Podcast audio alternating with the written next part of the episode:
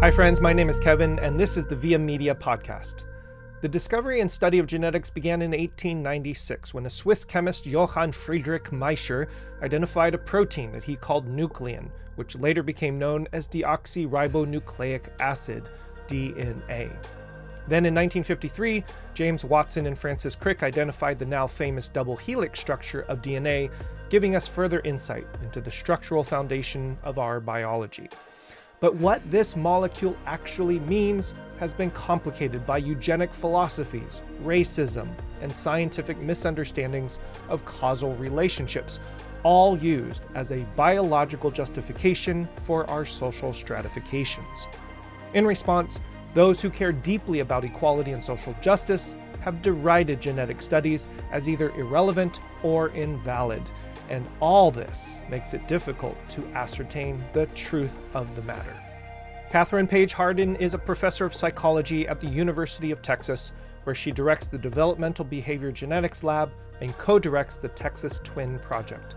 Her work is focused on behavioral genetics, the study of how our genes influence our behavior. Her book, The Genetic Lottery Why DNA Matters for Social Equality, proposes that DNA really does influence, guide, and direct the kind of person we become, which includes aspects like temperament, intelligence, and physical characteristics. But this fact is not the whole truth. Suggesting that this information determines our social structures is wrong.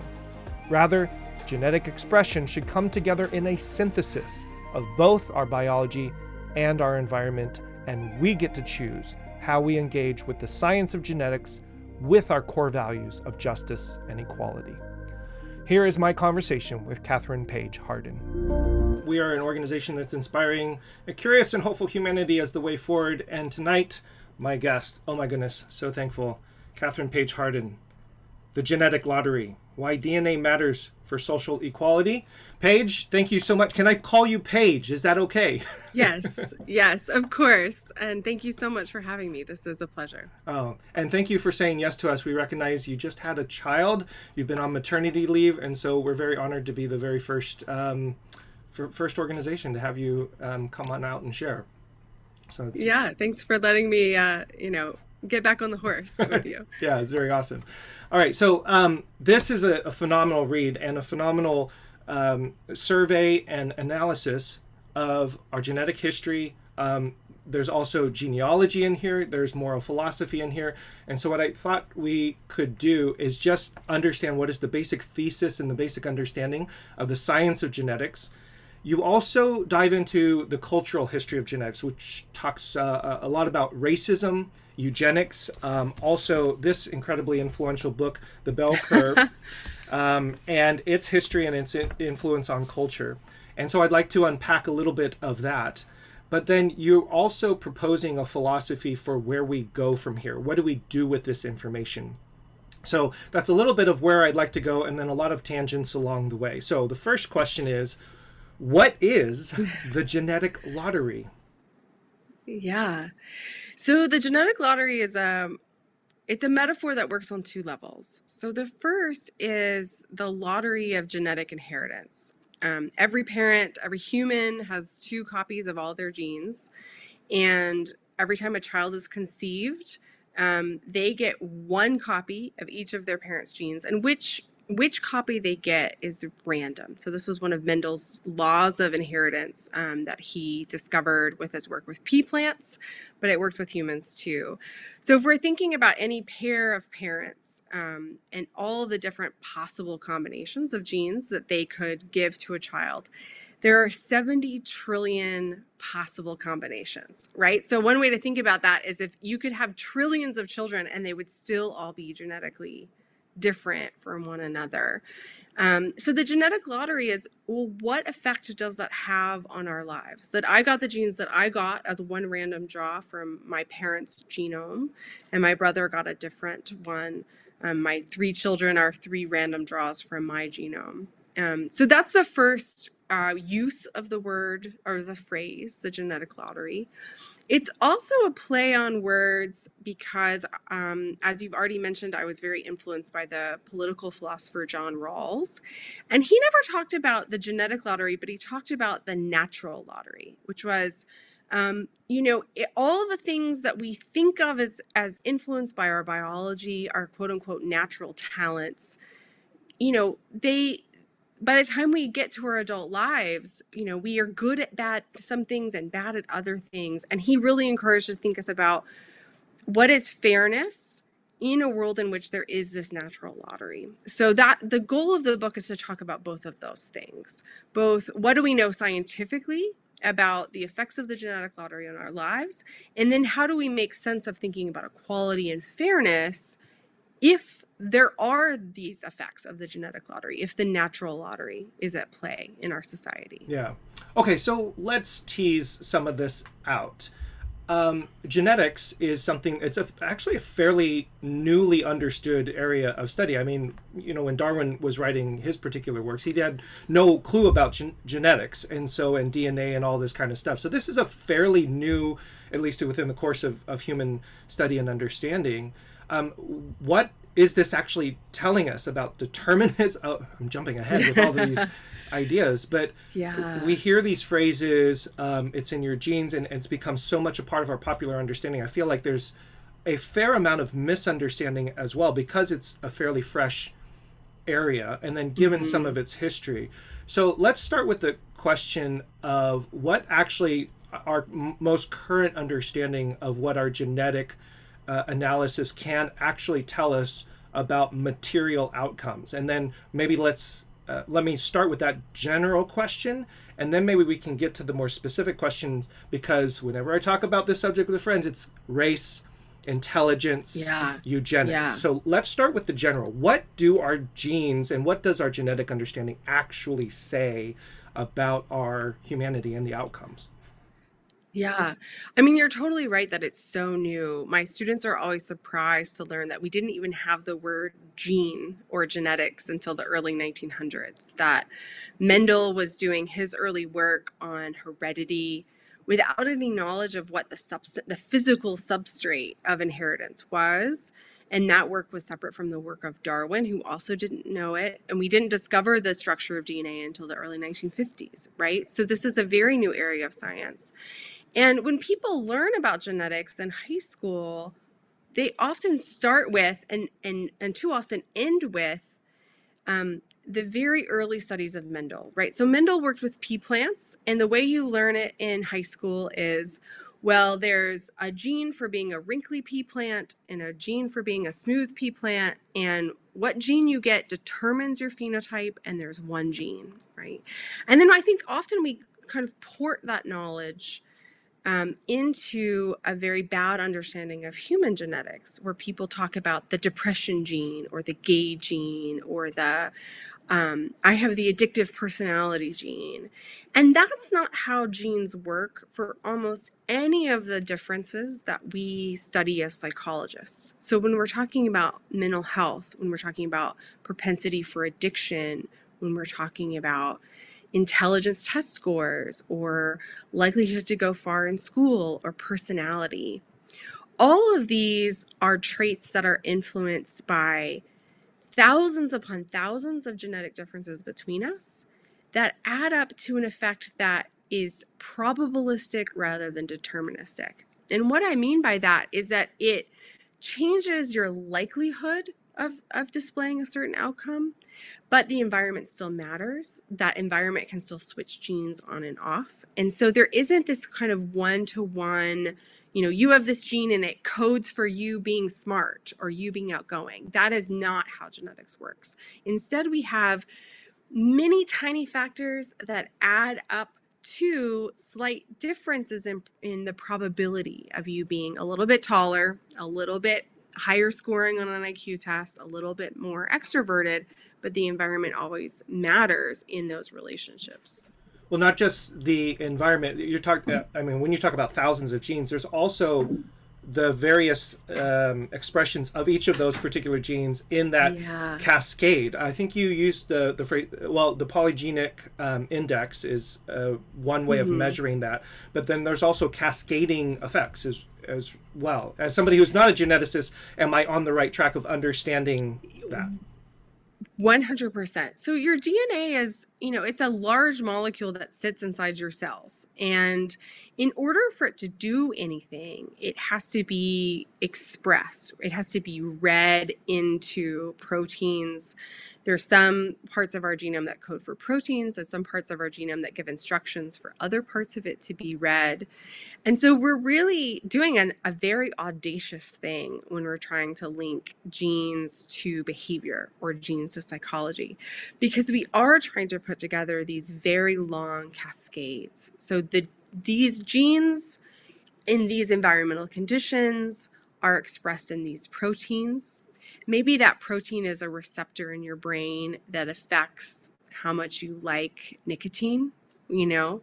And then when you're exposed to cigarettes and you like it more and you live in a state that doesn't tax them very heavily, then you're more likely to become addicted to them. And then if you lack medical care, then you're more likely to get lung cancer, right? So we're looking at every level of analysis from um, disease, health policy, taxation policy, the availability of a substance, what that substance does in your brain. You know, nicotine makes your dopamine light up down to the gene that codes for that receptor. So that's what we're trying to do is put together all those different levels of analysis. You're mentioning the taxation of tobacco, which is later on in your book, which I found tremendously fascinating. Um, let, let's just restate it, I suppose, just since you already went there. The policies that we create, the social structures that we create, are part of how our genes are essentially expressed, which is why this is so critically important. And and two things that one of the things that I want to make sure that we kind of articulate, we should dismiss with the language, I have the gene for X. Essentially, 100%. Yes. If you get nothing out of this talk other than there is no gene for any human behavioral or psychological characteristic, Right, yes, we right. should break up with that phrase. Right. Um, and then later, I let's pause on the tobacco thing because that's later in how we take our understanding of our genetic makeup and how we create policies around it and what kind of influences that has. So let me ask the question then: If there is no gene for uh, intelligence, if there is no gene for height, if there is no gene for race, why in the world did we get ourselves in such a mess? When we talk about genetics and intelligence and race and the bell curve and all of this kind of stuff. Give us a little bit of a history of how we got to this particular point that has made its way into our, our cultural milieu. Yeah. So I think one important point to remember is that racism preceded genetics and it doesn't need genetics, right? It is not as if we were living in a radically unclassist, unracist, egalitarian society and then we discovered something from genetics and then that caused us to reconsider. Instead, all of this was happening with Darwin, with Mendel, with Galton, who's another British um, scientist that I talk about a lot in the first part of my book, was happening in a society that was also a very racist classist place. So Galton, who was you know the father of eugenics, he's the one who coined that term. His kind of intellectual preoccupation was, well, how do we justify colonialism, the slave trade? How do we justify this class structure in the UK? And it used to be that people referred to people's, you know, skulls or body types to justify this hierarchy of inferior and superior people. And then as scientists began learning more about heredity, patterns of heredity, the physical structure of DNA, they co-opted that to justify an ideology. So, you know, really from the very beginning, scientific knowledge about genetics and the nascent field of statistics was almost immediately appropriated to justify, you know, um, racist and classist ideologies. And that has made the topic really, really difficult to think about and unpack. Um, you know, the challenge of this book is, is, really a challenge I think that we all have um, in the field right now, which is how do uh, how do we take the science and ideas of terrible men and um, extract what's true out of them and leave the garbage behind? How can we reimagine this relationship between difference and equality? Recognizing that there's a long intellectual history where difference was considered a justification for mm-hmm. inequality. Yeah, I mean that is that is the question, and I think um, in the last couple years you've been on some podcasts and had some of those conversations recently because one of the things that the facts and the truth of DNA does is that it rubs up against both the conservative and the liberal. Like wherever you happen to be on the, this particular yeah. spectrum, you may not like some of what the data actually says. Um, so, what does the data say um, regarding, let's say, intelligence, which is one of those areas that's incredibly sensitive um, and has been used and appropriated by uh, various folks who want to instill particular social structures and systems that continue the oppression. I mean, you, you talk about um, redheads and reading ability in your book, which I thought was really wonderful. Could you maybe start with that example? Like, what what is that, and then how does that um, cause us to kind of utilize the outcomes of that social structure to then backtrack, conclude, oh, that must be genetics. That must be yeah. redheads. Redheads clearly can't read or something along yeah, those lines. Yeah. And how does that influence? So, so the redhead example was proposed by a sociologist named Christopher Jencks in the 70s, actually. So it's it's an old thought experiment, and he said, "Well, if we lived in a society that discriminated against redheaded children, such that they weren't allowed to go to school, then the genes that code for red hair um, if you have certain genes, you have red hair versus blonde hair versus black hair, would come to be correlated with literacy, but not because there's some inherent uneducability involved in redheaded children, but because the gene produced a phenotype that was then the the object of social derision and discrimination. And it was that social process that led to the outcome. Can, can i and interrupt? i think that was a really trenchant point. Yeah go ahead. Sorry uh, just for the audience uh, what is a phenotype? Just to make sure that we're all on the same um, page here. yeah so the phenotype is everything that that's the the outcome that you're interested in right? So if you were saying in this thought experiment redheaded genes are correlated with literacy, then literacy is your phenotype of interest. It's your outcome. It's your trait of interest. Um, so that's a I, that that thought experiment I think is really valuable, and the reason why we're talking about it still 50 years later is that in empirically when we look at the data, we do see correlations between the genes you happen to inherit and how far you go in school what do you get on intelligence tests. I really like using the phrase intelligence test scores instead of intelligence. I think of intelligence as a much broader, richer concept than what the, the sorts of skills we measure on the things we call intelligence tests. Um, but if we look at the data, we see correlations between which genes you inherited and your scores on those tests, on your personality, on your risk for mental illness where we are just beginning to scrape the surface of understanding is why. And is it because your gene changes your brain, your genes, plural, changes your brain, and that affects your ability to learn the way that we set up certain classrooms? Um, but would that be different if classrooms were different? Would that be different if, you know, is it something about the child's physical appearance that's that's eliciting certain treatment from from their teachers. So it's that question of of mechanism that's that's so interesting scientifically but also so important to keep in mind when we're trying to counteract this narrative that your genes determine your you know your intelligence or determine your success in school.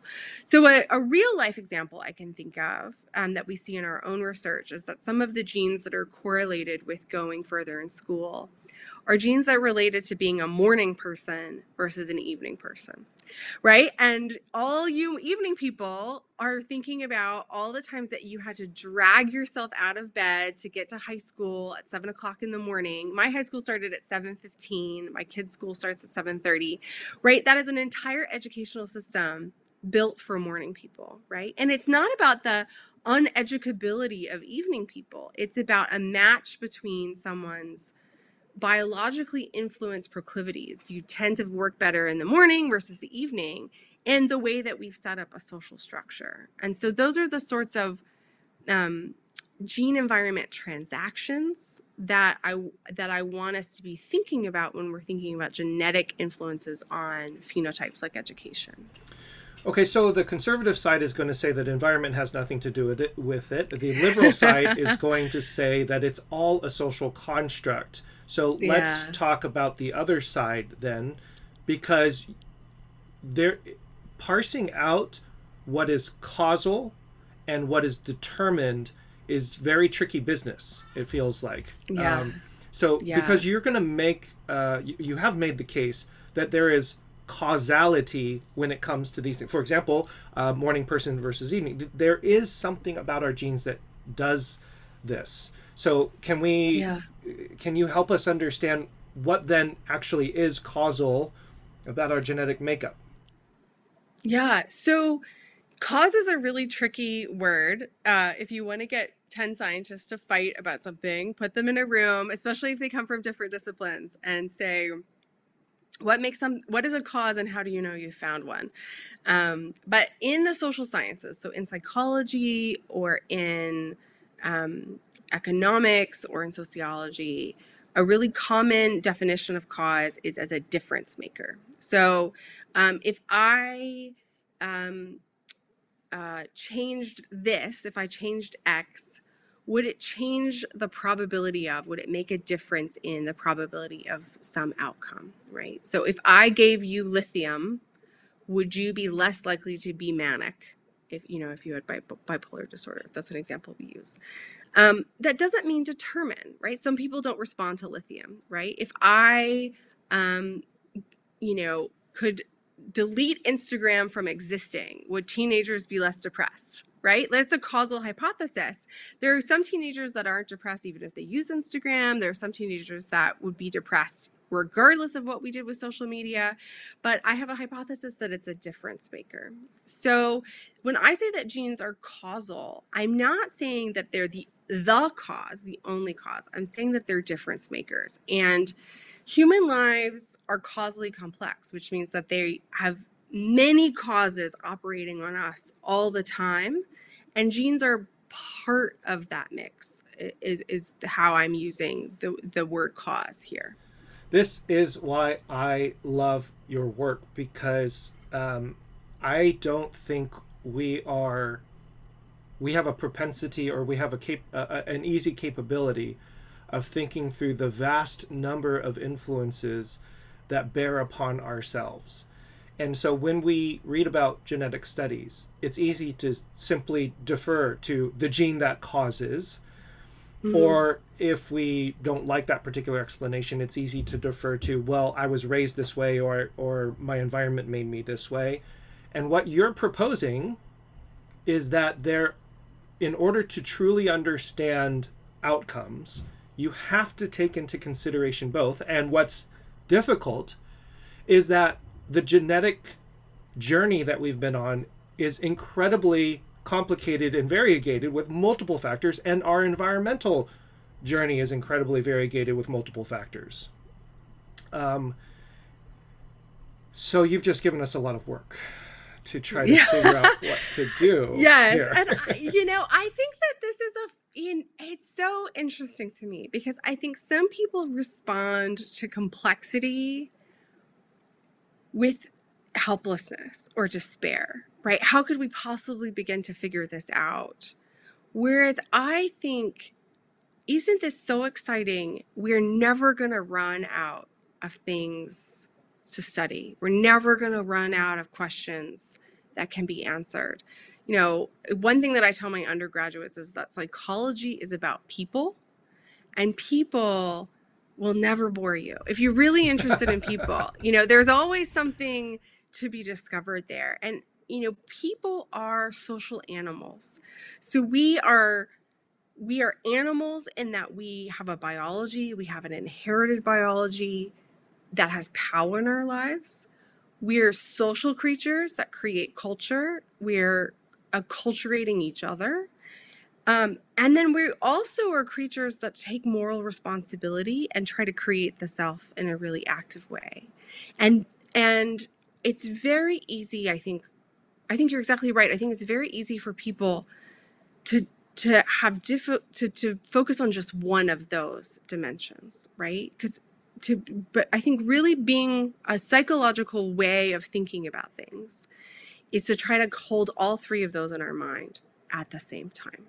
You know, how can it be our biology and our culture and our family and our self-directed self-creation all happening in real time over the lifespan. And what an audacious thing to try to study, but also what an incredible privilege to be able to think about how those things intersect. Oh man, this, I, I love everything that you just said, and in in full concurrence. I think part of the problem that I've mused about, I don't know if you've done any studies on this, is that the ambiguity and complexity is actually calorically heavy. It takes a lot of energy to do this, and so yeah. uh, in some of my circles, some of my friends who like to think deep thoughts and engage with all this stuff, I say, well, this is almost as good as working out, so it's it's actually pretty decent. um, can you uh, touch a little bit on a specific example which which takes everything that you just mentioned but puts it into like a very practical area which is ADHD and genetics. Um, yeah. because you mentioned uh, page 134 uh, uh, you mentioned that this is neither biological nor pure uh, sorry n- neither purely biological nor purely social. It is rather a pattern of experience which i thought was a fantastic phrase a pattern of experience and behavior that arises at the intersection of someone's particular neurobiology with the expectations of a particular social context. And I have friends, uh, I'm, I'm, I'm in Silicon Valley here, so this is one of the things people wonder about Silicon Valley's influence, specifically with all the digital media and stuff like that. Um, so, can you explain your perspective on that specific, uh, you, you know, human psychology and outcome, and with all of your work? Yeah, I think ADHD is a perfect example. Um, I don't know if I could describe it better than I than I sought to describe it, you know, the way that I phrase it in the book. But but if you think about what do we see in ADHD, right? We see um, difficulty sitting still or difficulty focusing on activities that are not intrinsically interesting. Um, we see that ADHD children look different when we put them in a scanner right? Like if we if we are looking at the way their brain is responding to stimuli.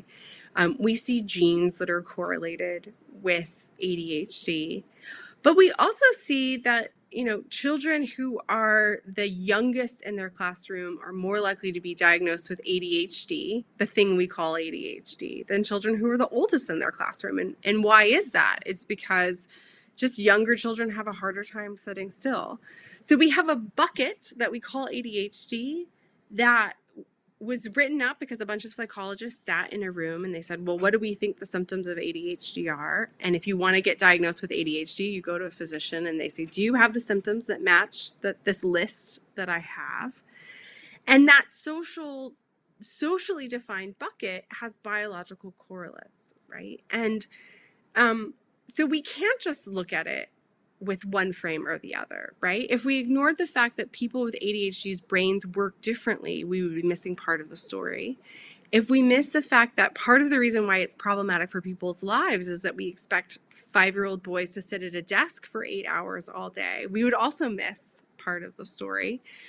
And I, I think there's another level too that makes ADHD a really great example, which is the difference, I talk about this in my book, the difference between valued and valuable. So, in certain contexts, being very low in ADHD symptoms is very valued, right? If you are an eighth grade teacher, you really value the not ADHD kids in your classroom that are not moving and not making a disruption, right? But if you are a society that also wants divergent thinking, that wants risk taking, that wants novelty, it's also valuable to, you know, we value members of our society that do have ADHD. So it's not like someone's some some brains are inherently more valuable than other brains. It's that depending on the context, some people whose brains work differently their skills and their weaknesses are valued differently depending on what that context is, is calling for. Um, so, what's interesting to me is that if I say genes influence your likelihood of ADHD, and of course, some kids with ADHD struggle in school, that's not a very controversial statement. But if I say your genes influence your likelihood of going far in school, somehow it starts becoming controversial. But they're they're versions of the same the same claim, which is that our genes affect the construction of ourselves, and ourselves are being kind of pushed through these social contexts, um, which in some cases are very rigid, uh, and we're not equally likely to navigate those um, in ways that those, those I'll put that differently. Social contexts are not designed equally well for everyone. Yeah. Uh, what is epigenetics and can environments be considered epigenetic? Is that pushing that yeah. definition too far? Yeah, so epigenetics is a really um, it's a really expansive term. So it's everything above the genome, right? And so um, we can think of epigenetics as everything that is different in terms of how the genome is expressed um, we study in my lab a particular form of epigenetics, which is called DNA methylation. So it's methyl groups are these things that kind of can kind of glom on to the top of the genome. And if they can block certain parts of the genome being read, in which case it can't make the thing that it, you know, that it would otherwise make. Um, we see in our lab that children who are raised in poverty in the Austin area already show epigenetic patterns that are consistent with biological aging and earlier mortality, even as young as eight. So we see the environment, a phrase that you hear a lot is we see the environment getting under the skin. And one of the levels in which it can get under the skin is in terms of um, these molecular signatures of how that, that are related to how the genome is expressed in our cells. So yes, am I hearing? yeah, I, that was a very that was a very academically long way of saying yes.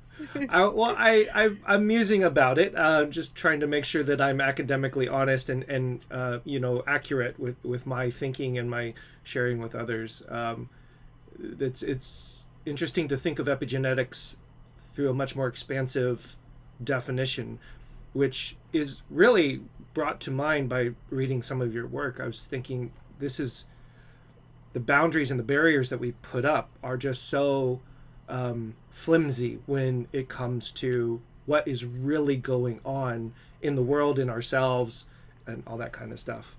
Um, I want to shift to a conversation that has become popular in a variety of uh, public circles, which is the debate that is kind of a, a little bit frustrating depending upon who you are the debate between the equality of opportunity and the equality of outcome.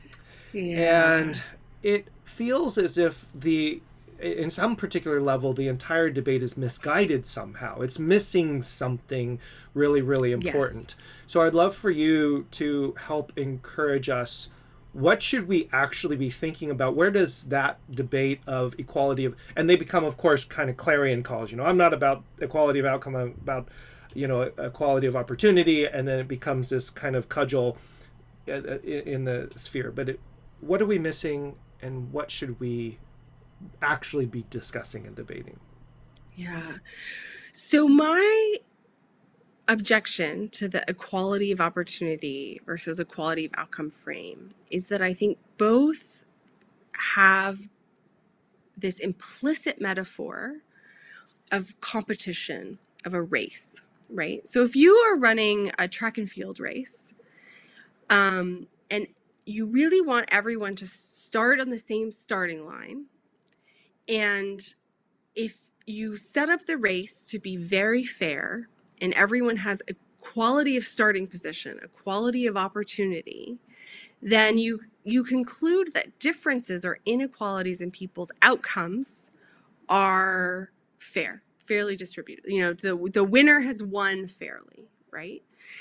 Um, and then equality of outcomes sometimes says, well, if we see inequality of outcomes, right, it must be evidence that there is inequalities in people's starting lines. Um, what I think that de- that debate misses is why is everything a competition? Why is everything a race? Right. So this is, um, you know, if you have set up a race and um, the people who win it, who run it the fastest, win something, right? And then you have a debate about, well, did they have a head start, right, in their winning of this thing, which is our huge, like, I feel like all of our political conversations are. Um, was the competition fair or did someone have a head start in the competition? What that doesn't ask is should this thing be the object of competition? What are the stakes of the race? Are there things that we owe to each other even if you're not running the race? Right? What do we owe each other regardless of how people compete? Um, so, I, another example that I often give is um, in instead of thinking about society as a set of races we all have to compete in and obsessing about whether the races are fairly fought or not what if we think about society as a building that we all are living in and building for each other? Um, and in that way, there's a piece of legislation in America that I, I that I find fascinating, actually, and, and really important, and that's the American Americans with Disabilities Act. So, the Americans with Disabilities Act, for those of you who aren't familiar, is is a law that guarantees equal access to and enjoyment of that's the language access to and enjoyment of public buildings and public services. And that's really interesting because it's not equalizing the starting line of a competition. It's not equalizing the outcome right? You're not saying well everyone should be able to walk in the exact same way you're equalizing the ability to participate as participate under conditions of dignity and to enjoy a public space. And you can't actually get there in the way that you you you um by making everything exactly the same for people right? Like so if you build a building and you're like oh everyone gets to go up these stairs like that's not an ada compliant building right? So treating everyone exactly the same is not sufficient to create conditions of equality of access, equality of participation. So, uh, whenever people are thinking about, you know, um, leveling the playing field or do people have a head start? I just want I want you to notice that the competition metaphors that are implied in those conversations. Um, and are there better metaphors for what we we owe each other um, that's I think that's another dimension. I think the equality of opportunity and the equality of outcome is really focused on what did I get and was it fair that I got it versus what do I owe other people by virtue of them being human, by virtue of existing in community with them. That's fantastic. That's uh, really helpful.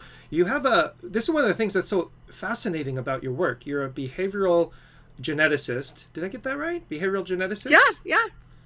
But what you just articulated is a moral philosophy as well. Um, yeah, yeah, it and is. So that's really what's so fascinating about this and the melding of the two, the science of genetics with the moral philosophy.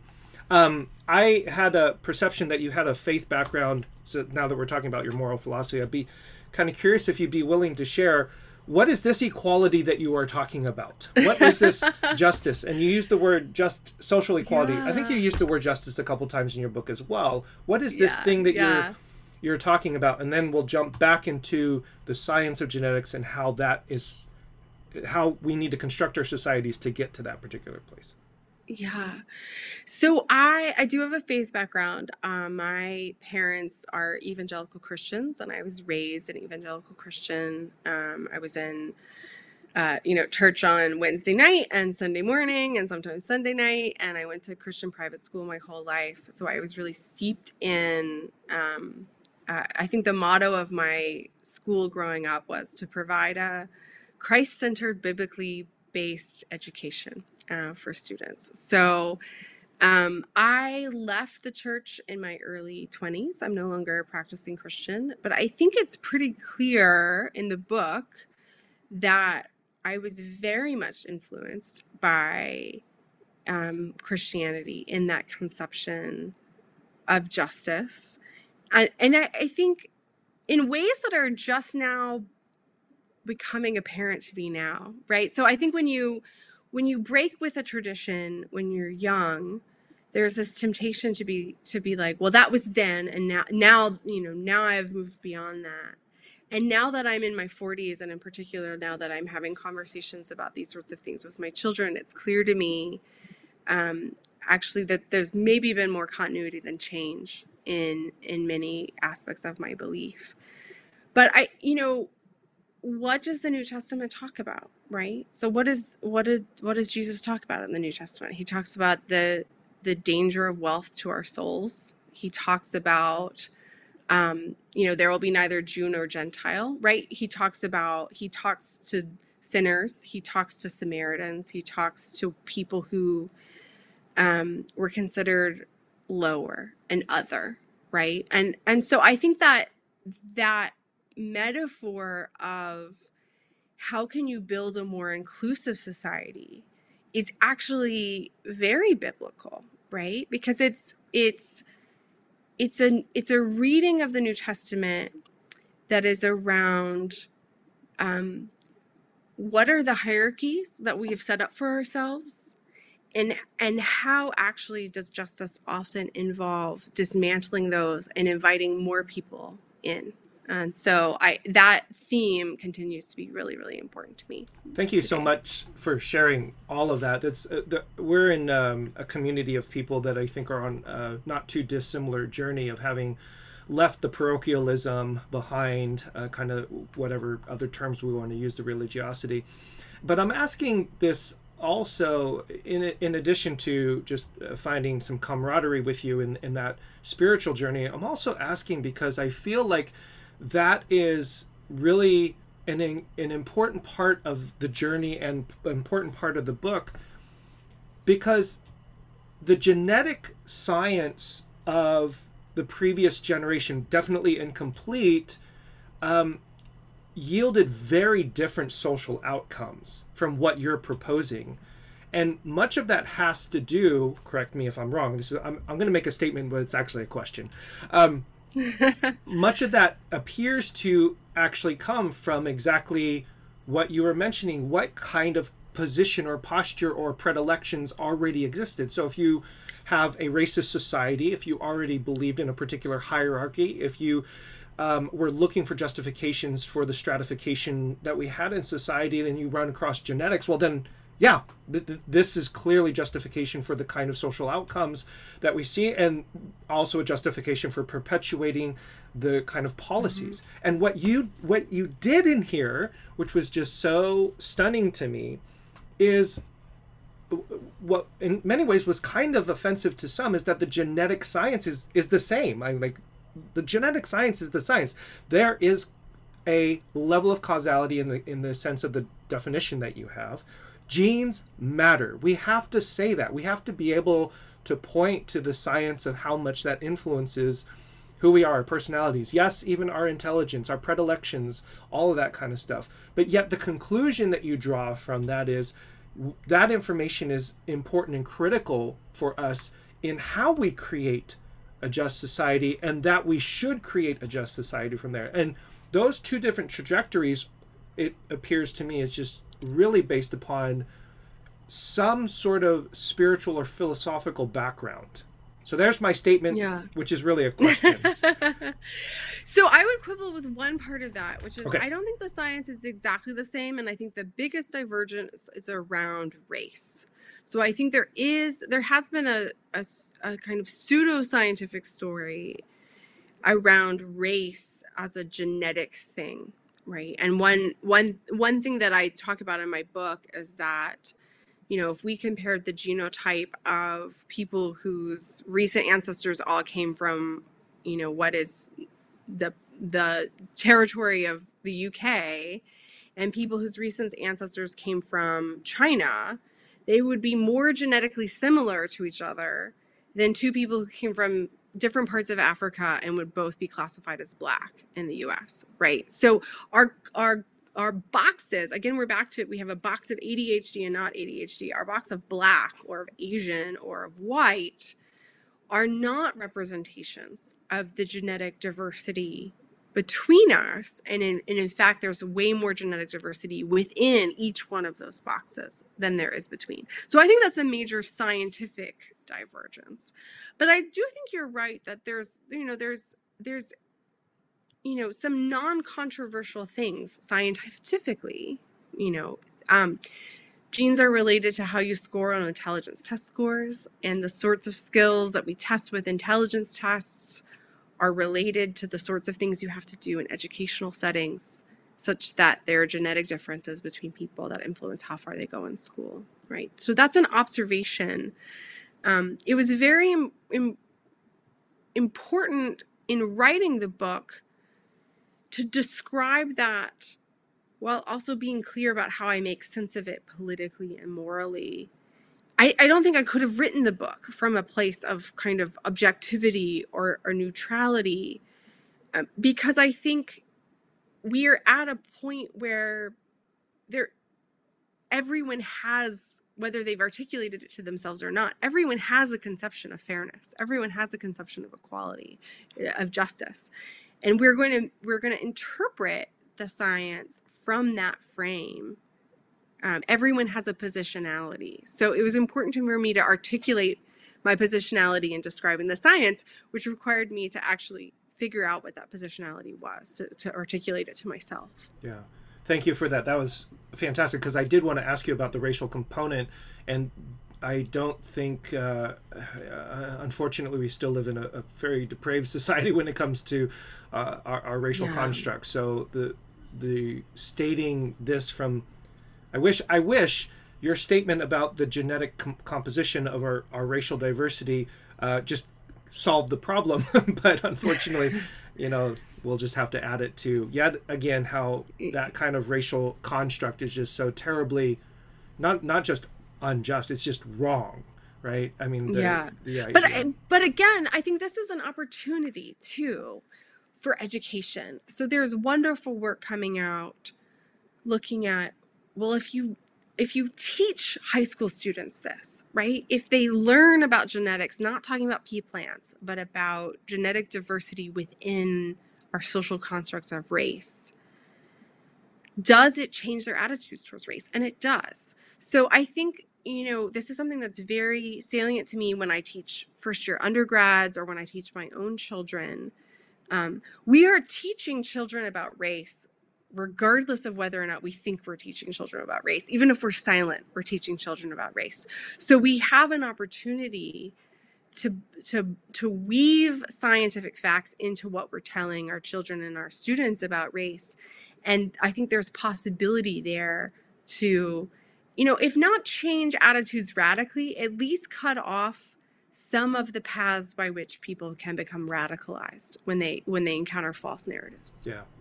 And, research such as yours is really critical for for that end. So that's fantastic. Jimmy, I'm going to ask you throughout the some of the Slido questions uh, that have come in. I'm going to ask uh, Paige a, a, couple more questions, and we'll get to those questions on on Slido.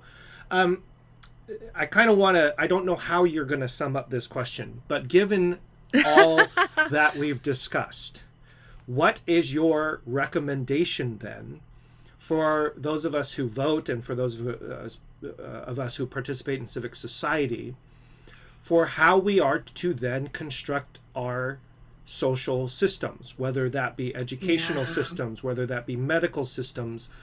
what do we need to do and take into consideration when we participate in that particular way. How shall we now think about this given our advancements in our genetic understanding? Yeah. So, one thing that I talk about in the book is my experiences as a mom. When I wrote the book, I had two kids, I've now had three, and children are different from one another, right? If you have more than one kid, you know that they're different from one another. And the reason I talked about that is that I think the vantage point of a parent who has different children is the most intuitive way for many people to get into the idea of what it means to to want equal enjoyment and participation of people not in spite of difference but almost in celebration of difference right so if i'm thinking about the ideal school my ideal local public school, right? I don't want a school that treats every child exactly the same and then says, oh, that was a fair race that they all ran and they competed in, right? I want a school that says, well, this is what this child needs and this is what this child needs, such that they both feel like they can participate and they can contribute and that they're valued.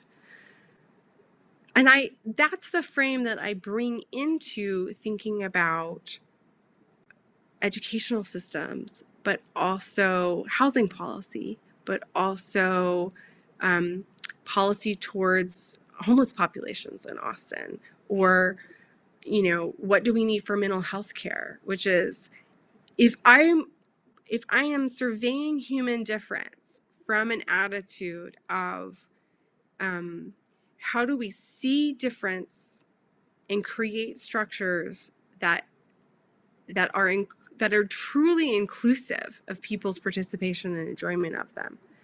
If I begin with that prior, what what specifics follow from that? Um, so uh, you know that's um, again, I think a fairly Christian perspective, which you know, and not in the literal sense of belief in Jesus Christ, but in the sense of if we really think of our fellow citizens, as fellow God's creatures, as siblings in, in you know, the phrase I grew up with as brothers and sisters in Christ. But in this case, it's as brothers and sisters in community. Right. Um, how how would we live that out in, Yeah. in terms of our policies? So, so that kind of begs the question, the controversial one: Would you be an advocate for genetic testing? And we have 23andMe, and we have all of these tools that are now readily available to all of us that can provide for us that information of that particular aspect of causality and influence. Is that something that is? I mean, that's a very scary uh, prospect for some of us. Some of us are very much willing to embrace it, but uh, that's going to I mean, that technology poses a, se- a serious question.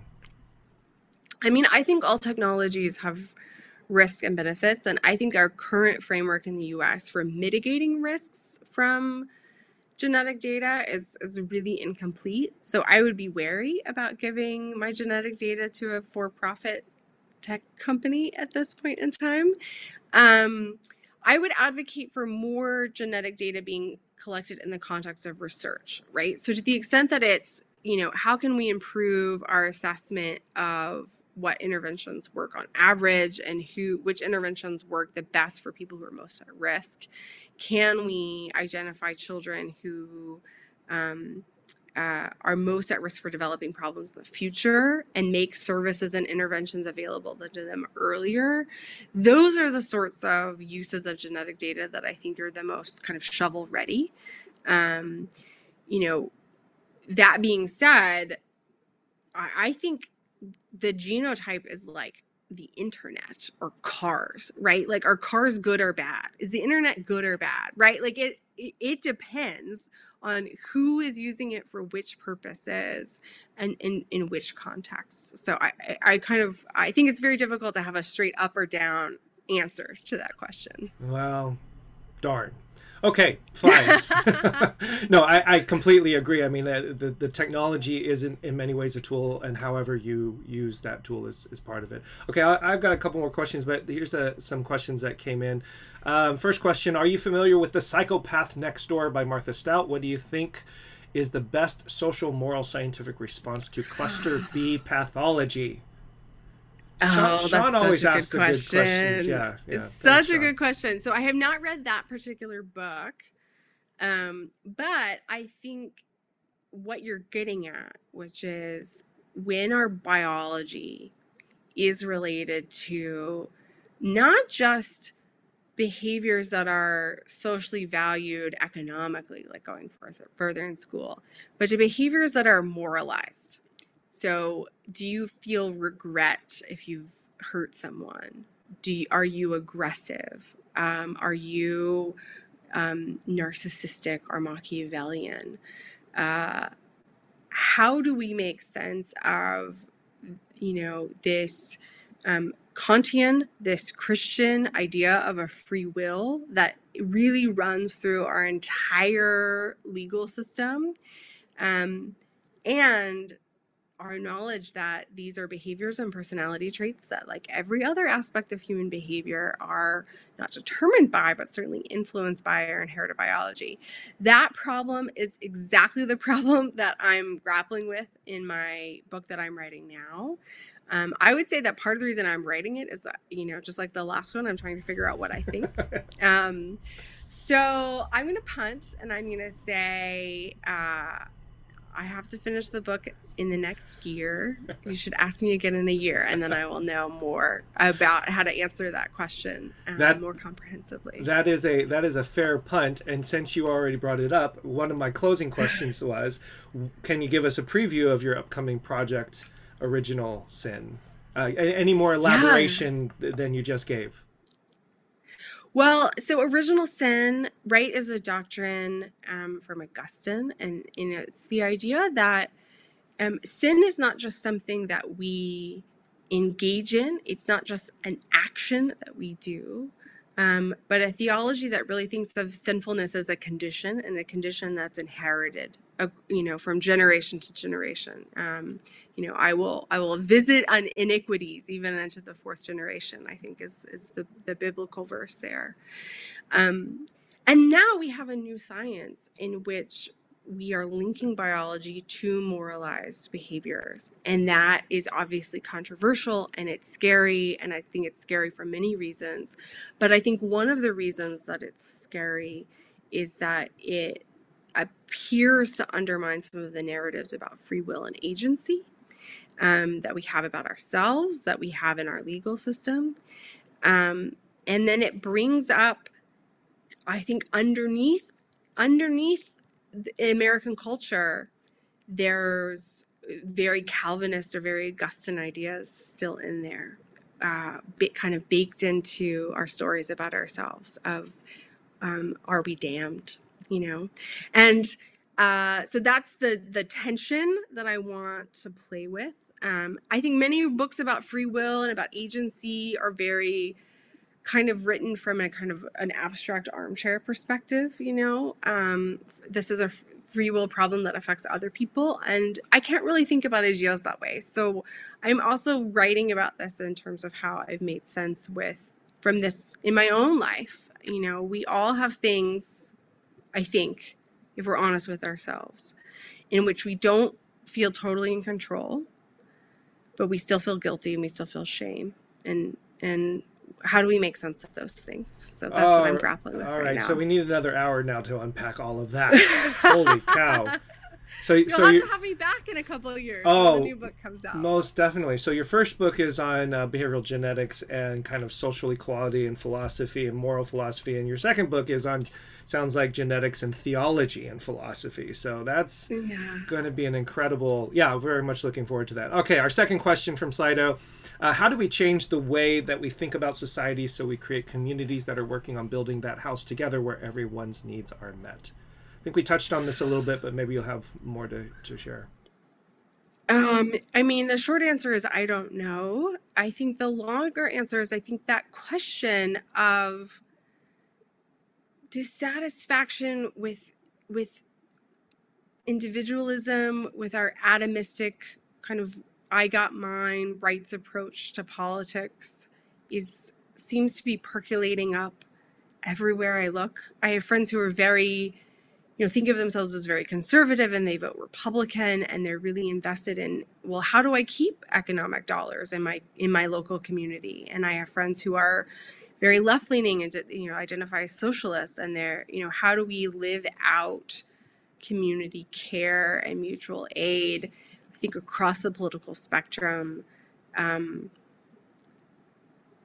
that is a question that feels very abstract, but also can be grappled with on a really practical level. So the way that I've been trying to to deal with this, you know, as a as a person with kids and a person who's busy, is asking myself every month, um, what help would I want? How can I offer that to someone else? Um, and that's my personal praxis. But I think we have to start with with our own little efforts to to build the sort of communities that we want to see. Oh, that's fantastic. By the way, just to let you know, Sean says I 100 percent 100% respect the part. So you've got Sean's okay. endorsement in there. The last question uh, I wanted to ask you about your book, the, the question before that, um, your work was influential in the film Three Perfect Strangers. Is that correct? No, not my personal work, but that Three Identical Strangers. Gosh, that movie, I could I could teach a whole class yes. on that movie. I really do. If I ever get to design an, an, upper level undergraduate seminar again, I would love to teach a class on that movie. Um, but it's, you know, that movie is the question of what could have been. What could have been if i had the same genes but i was raised in a different environment. In that case you also had an extremely unethical researcher right who was placing these these these twins separated at birth in different homes without anyone's knowledge. Um uh, but i the reason why it's so fascinating to people is who has not wondered that about their lives right? If you if you were this began life with this as the same bundle of cells but you had different parents if you had different and different neighborhood in what way would you be the same and in what way would you be different? And we can't see the counterfactual for our individual human lives right? We don't get, ever get to see the road not taken. But with identical twins and triplets separated at birth and reared apart we get kind of hints these kind of tantalizing hints of what the road not taken um, was for other people. And I, I think that's why it's an, a topic of enduring fascination. Yeah, it's an incredibly unethical study that I can't wait gets released. you know, it's it's like this could never be done again, or or at least not mm-hmm. uh, ethically. Um, it's not supposed to. Like, when is that study supposed to uh, be unsealed? I think they were sealed for a hundred years. Yeah, so, so, I think we have several decades left. Uh, um, I don't know if I'll be around to to. So, so my question kind of was, what do you think we're gonna find? What, I mean, what is in that study that once it's unsealed? By the way, for those who are watching, I hope yeah. we're not giving away the, the the film is three identical strangers go watch it and you'll discover that at the end the study that was done on these triplets was sealed for 100 years so we don't have access to the actual material so my question to Paige is what what's in there what what do you think is in there and what do you think we're going to find I actually think we already know what's mm. in hmm. there. And I think we know because there's other studies of twins reared apart. There was a wonderful New York Times Magazine article by Susan Dominus a couple of years ago on a set of um, boys in Colombia where there were two sets of identical twins and they got switched such that they each were raised thinking they were part of a pair of fraternal twins and then they discovered each other. But one set was raised in rural poverty and the other in an urban environment. Um, and i think you see in that study what you also actually see in studies of genetically identical animals which is the genome is very powerful and it isn't everything and there's this incredible behavioral individuality that emerges even when people began life literally as the same ball of cells. And I think we see that across studies. And I think anything we would get from three identical strangers would be kind of variations on that theme. Hmm. Well, I've kept you long enough. Um, our time is up. Thank you, everybody, for participating. And uh, Sean, thanks for your comments and for um, watching and, and being a part of the conversation. Uh, Kathryn Paige Harden, the genetic lottery, why DNA matters for social equality. Original Sin coming soon to a bookstore near you. Can't wait for that to come out, and that'll be a fantastic um, next step in our in our journey of understanding. Paige, thank you so much. This was incredible, and I as I mentioned to you before we went live, I think I could spend another seven hours talking. We didn't we didn't get to everything that's in here, but it's just an incredible explication of all of these various topics and the fact that you I know I'm being redundant.